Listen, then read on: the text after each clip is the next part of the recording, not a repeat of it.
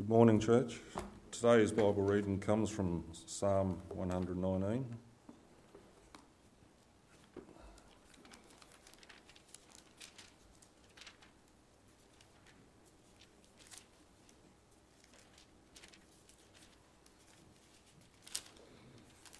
So, Psalm 119, and we're starting from verse 9 through to 16. How can a young person stay on the path of purity? By living according to your word. I seek you with all my heart. Do not let me stray from your commands. I have hidden your word in my heart that I might not sin against you. Praise be to you, Lord. Teach me your decrees. With my lips I recount all the laws that come from your mouth.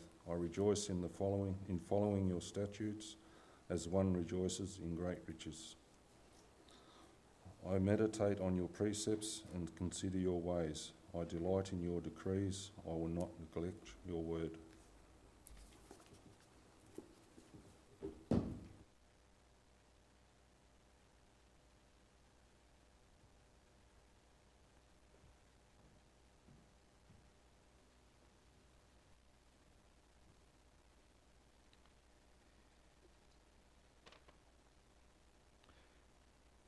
Thanks for that, Peter.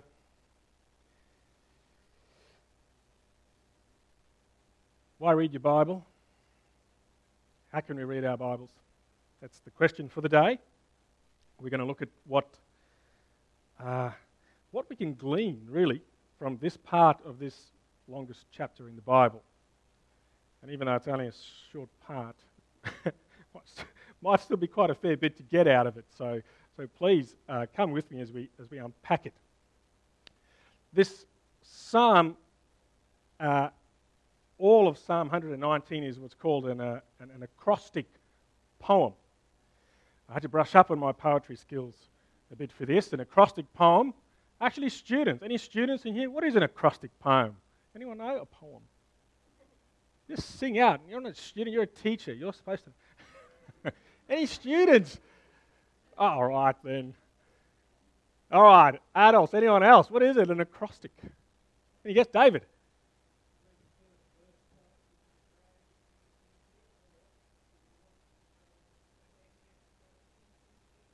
That's right, yeah. So, so it's when you put like uh, letters down the left hand side and you start each line um, with that letter. And this is what the, the writers of this psalm uh, have done.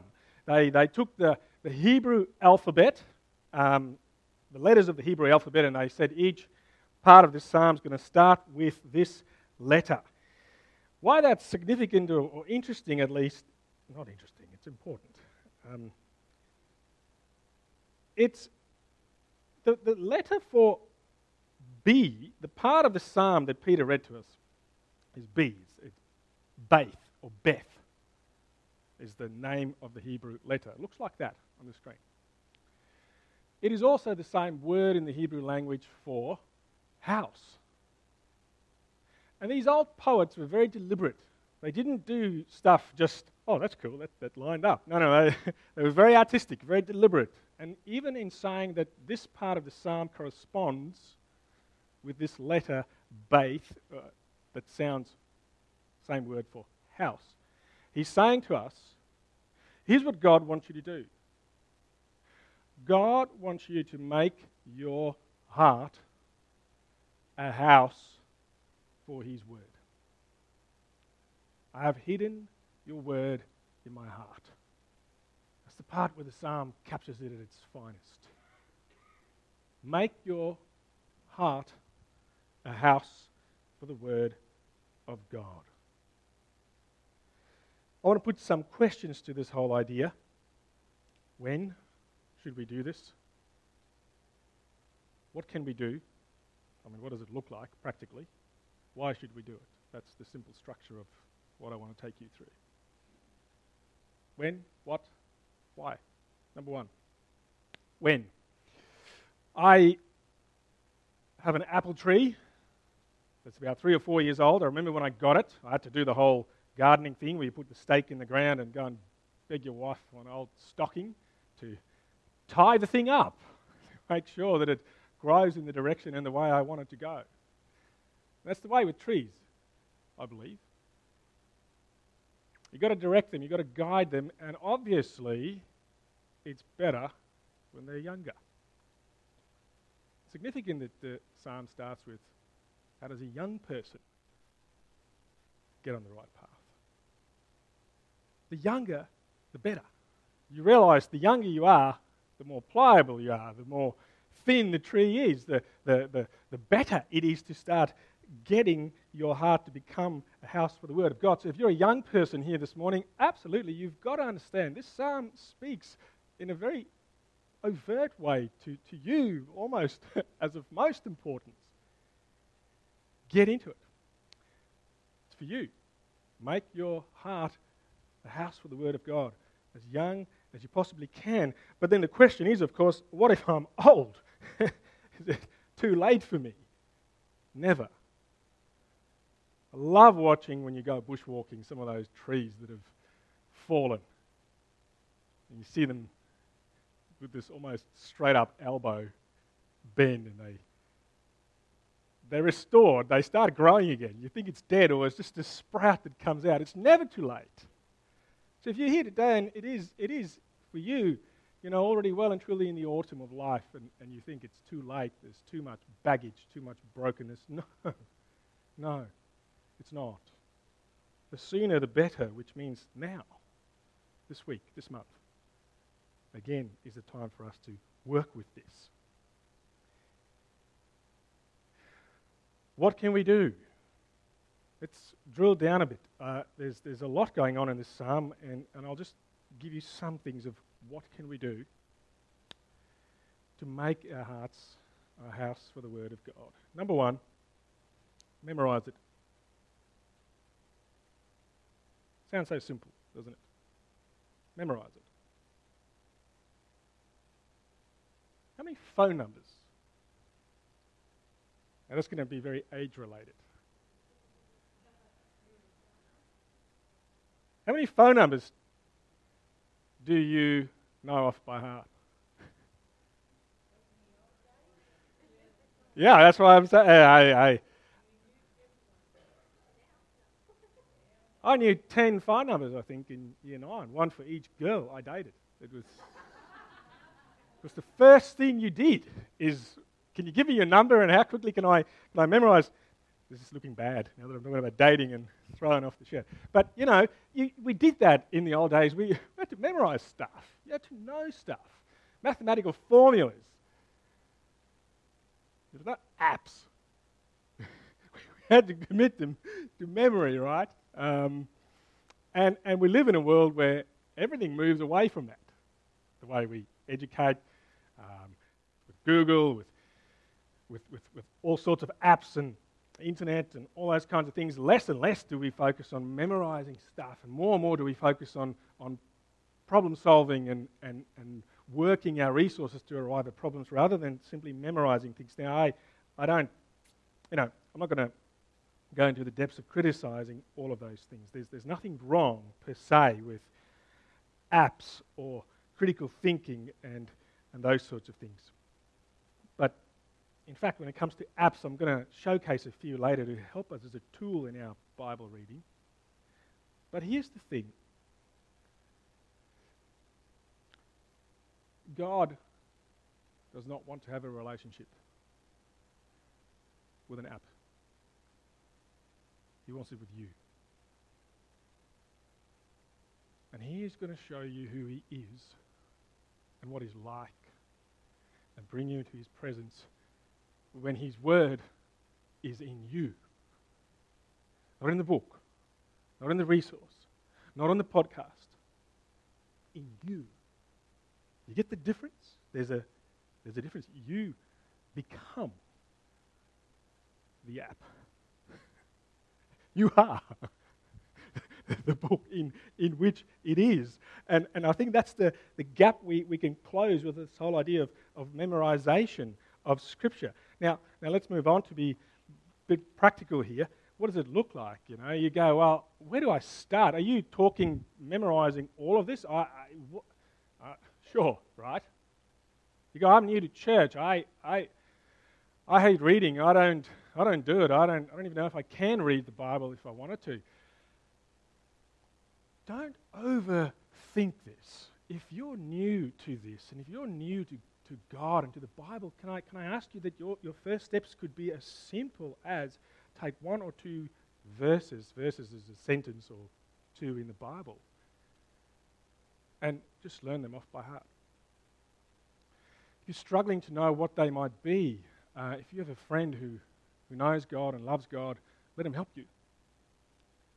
If there's a, a topic of, of life that, that for you is very important, most Bibles these days would have in the back words uh, that you can look up verses around that word love or, or forgiveness or anger, whatever it is, and, and pick one or two for the year. As basic as that, right? Maybe you've known God for a very long time, and you know, you're, you're kind of good to go and, and, and move on a little bit to, to more. You, I referenced our kids. We believe they can know the Lord's Prayer off by heart. They never, ever have to read it again out of a Bible. By the end of this year, they won't, because it'll be here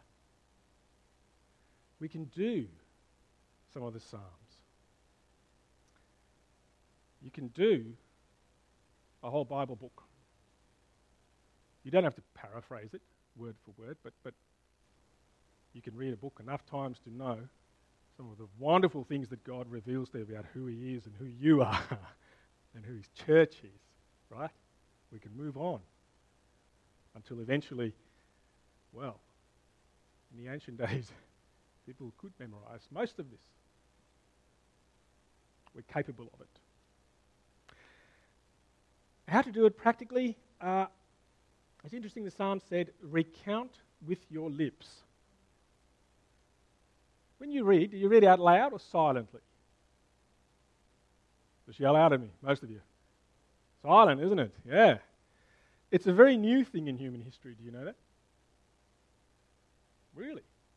For the vast majority of human history, reading is an out loud thing. Now, you might feel like an idiot doing this, but I challenge you on a very practical note. When you read your Bible, your personal devotion, if you're in a place where you're alone, read it out loud. You'll be astounded how different it is. Because what you're engaging is you're engaging your ears, your eyes, and then when you add the other technique of reading it, writing it, hearing it, seeing it, singing it if you can add music to it, it gets into your heart.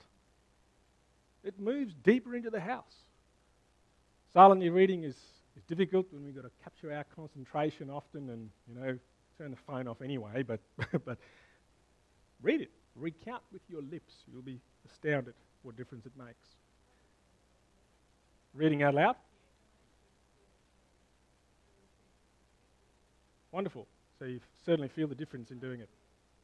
Ah, thanks, Guy. And, uh, totally. Glad to hear that. I've started doing it only more recently in my life, and I was quite, a, quite surprised. Um, all right, so memorizing it, that's the first thing. That's, that's what we can do. Okay, number two, uh, rejoice in it. I'm not going to spend too much more time on this. I think we kind of touched on that in our little meditation exercise. So I'll skip over this, this one and I'll move to the third one. Here's what else you can do to make your heart a home for the Word of God meditate on it. First thing you might say to me here is, I don't know about meditation because this is what we get into, right? I, I should sit down for it, isn't it? It's a good. Uh,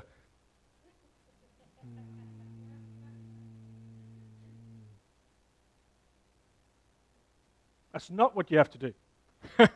Don't do that our culture and our movies, and this is due to Hollywood, is that meditation is really uh, a lot connected to Eastern forms of meditation, and a lot of that, in short, in brief, is that the, the, the aim is to, to empty your mind of content and then arrive at a place of peace and those sorts of things. Biblical meditation is quite the opposite. You're not emptying your mind, you're filling it. You, you, you want to stuff it with the Word of God. That's, that's, that's the, the outset that we just need to clarify. Here's what a, one writer uh, says about this Biblical meditation is recalling what we have committed to memory, listen to this, then turning it over and over in our minds to see the fullest implications and applications of the truth. Turning it over and over in our minds to see the fullest and widest and deepest and richest applications of that truth. You've committed the truth to memory. But what does God want to do with it? That's the work of meditation. The aim of asking ourselves, what does this show me about who God is and what He's like? Is to bring me into an encounter with that God who is present when you read your Bible. See, the Bible is not a spell book or a magical thing, it's a means to an end. The end is to encounter the living God to whom it introduces us. Your Bible reading times is meant to lead you into an encounter in the moment of which He will show you how that truth is supposed to bring you, usually, just a, an incredible sense of awe and wonder and marvel at His greatness.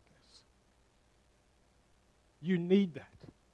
For everything you hope God would do in your life, you need that more than anything is to, is to be in that place of worship and understand who He is and how great He is. But more than that, in those moments too, He will shine the light on things that are perhaps not right in your life, but in such a way that makes you so sensitive and lovingly keen for Him to change it. Specifics.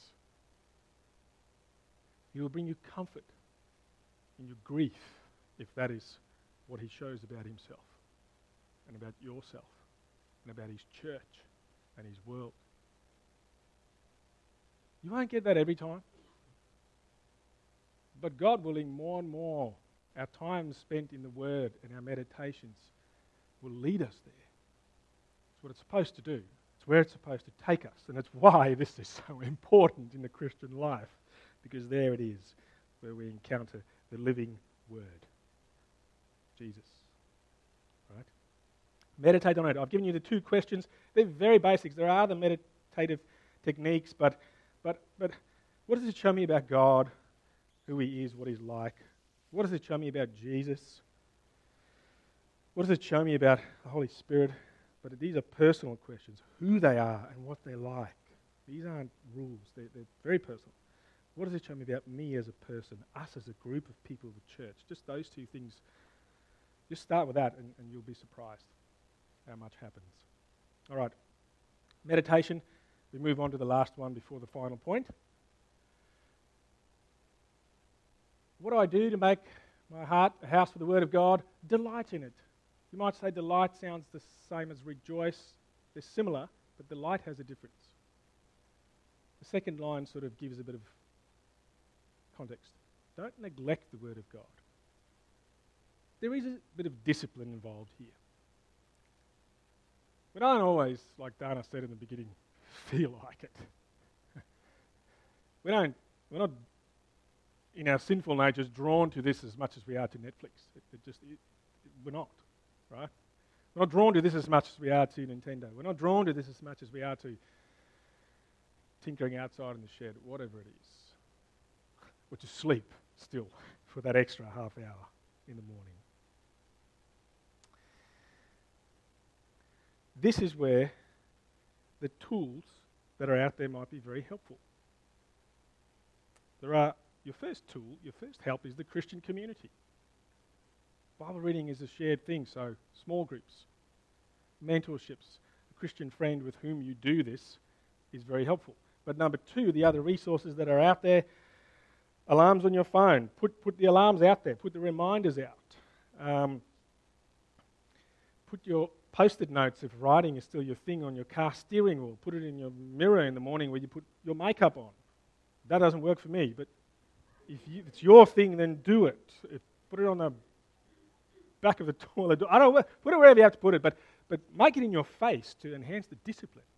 So I've got to. It's not just going to naturally happen. I've got to get a bit of discipline. Apps are very useful. Uh, I'd like you to think about. I was going to put them on a slide, but I haven't. There are some great Bible apps to help you with this. Many of you use them as I talk to you. Solid Joys is one from John Piper. I'll just mention it by name. Jot it down if you want. It's a great app that'll send you a devotion every day. It takes about four or five minutes to read. If you're a fan of the Heidelberg Catechism, it's one of the best Bible studies that's ever been written about the Christian faith. There's one called New City Catechism. It'll take you through all the questions and answers of that. It's a fantastic resource that'll bolster your delight.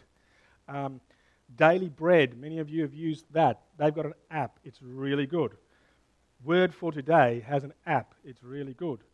Hard copies of that, I think, can still be come by, but let's stick to the tech for a bit. U YouVersion we've promoted in the past. It's a mixed bag. You've got to have your wits about you navigating the resources on there, but there's good stuff on there. And then, and then lastly, I'll just back Jess on this. Um, this preacher's workshop. There's a lot of meat eaters in this church when it comes to Scripture. You're, you're, you're ready for something more. You, you, have done this devotional thing in questions and don't stop, but, but you're ready to go deeper. We can never stop. This preacher's workshop, consider it quite seriously, quite strongly. Jump in and start eating some of that meat as well. All right, let me move to the last point. We've spoken about when to start in your life. We've spoken about what to do. Why should we do it? Here's the Psalm's answer I've hidden your word in my heart that I might not sin against you. At the surface, it's possible to fall short of what this means. We've got to be careful to not read this and say, the Christian's main aim in life is a fear of getting in trouble with God for sinning. We will. I mean, that is why the cross was necessary. Jesus had to get in the trouble for us. That's how serious this is. But ultimately, that's not the motivator God wants for us. I don't want my kids to do the right thing because they're afraid of what I'm going to do to them when they do the wrong thing. I want them to love what is right because they're my kids. And I want them to grow up to, to, to be like my kids. And, and I'm imperfect, but God is perfect, and you're his child, and he wants you to grow up to be like his child, to grow into that, to strengthen in that. And so the whole purpose of all of this hiding the word in your heart is so that you may grow as a child of God into the purposes and the shape and the likeness of who he has created you to be. It's indispensable. You, you, you will not grow in that unless this practice of hiding His word in your heart is part of your life. If you're stuck in your Christian life, you say, I don't know, there's nothing in God for me anymore, and it's all just stuck, this is it. This is where you have to go. Hide your word in my heart that I might grow, that I might not sin against you. That's the motivation. Now, let me finish this off. Let's conclude. You may say to me this morning, I don't know if I can do this. Frankly, I feel too overwhelmed. I've failed too many times. I feel despairing. I feel guilty. Or worse still, you think that this is a self help strategy that you can improve your life by seven steps to making yourself a better person. Years ago, a friend of mine struggled with growing in his relationship with God. He's doing fine now.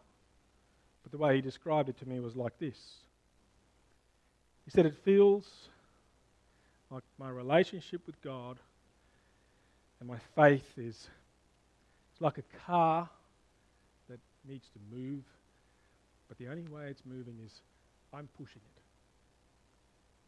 It's getting too hard. In fact, when the uphills come, you know, the car's going backwards. It, it, it would, feels like it wants to crush me. And the only way it makes an inch or two forward is if I push it. Friends, doing all the things I've mentioned today simply will never have the power to change your life. It will never get you into a life giving relationship with the living God. There is one thing that is necessary for a car to move on its own it's got to have fuel. If it doesn't have fuel, it won't run on its own. And the psalm gives you the fuel in a wonderful way that we must finish off because it's so important. Look what he says in verse 12. He says, Praise be to you, O Lord. You teach me your decrees. Do you know that every time you open your Bible, what is supposed to take place in that moment is a supernatural activity?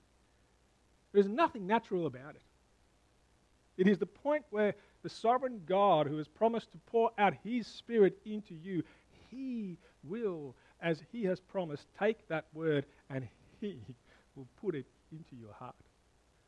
Do you pray that before you read the Bible? You, Lord, teach me. You let this meditation exercise lead me to you. I need you. This is your work. Listen to this from another part of the Bible that puts it so beautiful. God speaks, He says, I will put my law in their minds. I will love the imagery, write it on their hearts. No longer will they teach their neighbor and say to one another, You should know God because they will all know me. It speaks of the end time ultimately, from the least of them to the greatest. In your pursuit to make God's word, make your heart a home for God's word, you have an unassailable power at your disposal and a promise.